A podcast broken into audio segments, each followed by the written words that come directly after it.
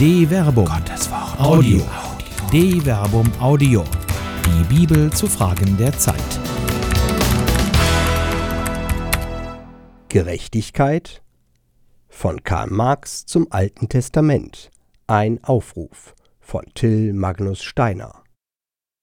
Wehe den, die Haus an Haus rein und Feld an Feld fügen, bis kein Platz mehr da ist und ihr allein die Bewohner seid inmitten des Landes.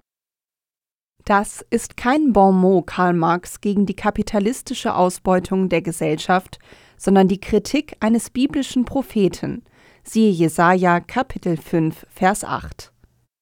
Der Gerechtigkeitsbegriff des Alten Testaments, besonders der Prophetenbücher, ist eine wichtige Quelle für Karl Marx Denken. Am 5. Mai vor 200 Jahren wurde er, der Theoretiker des Kommunismus, geboren, der alle Verhältnisse umwerfen wollte, in denen der Mensch ein erniedrigtes, ein geknechtetes, ein verlassenes, ein verächtliches Wesen ist. Nicht die Leistungen eines Menschen sollten seine Rechte konstituieren, sondern seine oder ihre Bedürfnisse. Aus den Theorien Karl Marx entwickelte sich jedoch ein Menschenbild, das zu sehr den Menschen als Gattung in den Fokus rückte und die Individualität und Freiheit eines jeden Einzelnen aus dem Blick verlor. Aus christlicher Perspektive ist Karl Marx Ruf nach sozialer Gerechtigkeit dennoch weiterhin zu würdigen als ein gewichtiges Echo der prophetischen Kritik. Verurteilung und Vision. Einer der größten Sozialkritiker der Bibel ist der Prophet Amos, dessen Theologie sich auch heute noch wie ein Manifest liest. So verurteilt er zum Beispiel Israel mit den Worten Weil sie den Unschuldigen für Geld verkaufen und den Armen wegen eines Paar Sandalen, weil sie den Kopf des Geringen in den Staub treten und das Recht der Schwachen beugen.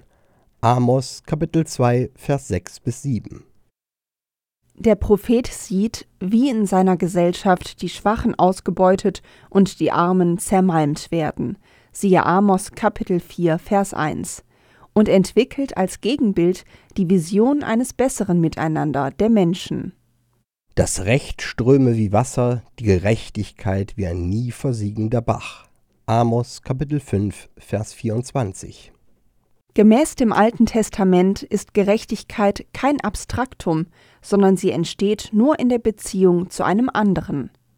Das in Amos Kapitel 5 Vers 24 mit Gerechtigkeit übersetzte hebräische Wort Zedaka bezeichnet in Bezug auf das Tun der Menschen ein gemeinschaftstreues Verhalten gegenüber dem Einzelnen. Die Grundlage hierfür sind im Buch Deuteronomium die Gesetze Gottes.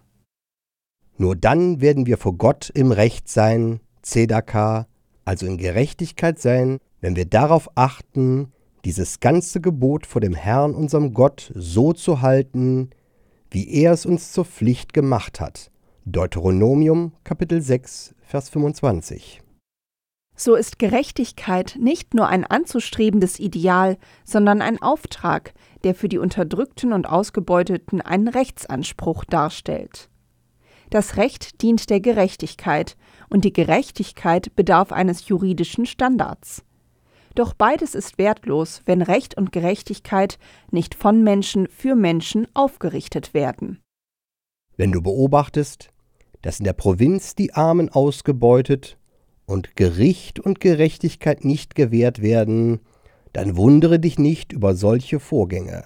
Ein Mächtiger deckt den anderen, hinter beiden stehen noch mächtigere. Kohelet Kapitel 5 Vers 7 Gerechtigkeit Das Ideal der Gerechtigkeit ist eine der wichtigen Stützen des gemeinschaftlichen Miteinanders. Aber was ist Gerechtigkeit? Im Marxismus hat sich die weltverbessernde Gerechtigkeit nicht realisiert. Der Aufruf zur Gerechtigkeit steht im Christentum ins Stammbuch geschrieben. Aber was tun wir dagegen, damit kein Geschöpf und Ebenbild Gottes ein erniedrigtes, ein geknechtetes, ein verlassenes, ein verächtliches Wesen in dieser Welt sein muss? Eine Produktion der Medienwerkstatt des katholischen Bildungswerks Wuppertal Solingen-Remscheid. Autor Till Magnus Steiner, Sprecher Jana Turek und Marvin Dillmann.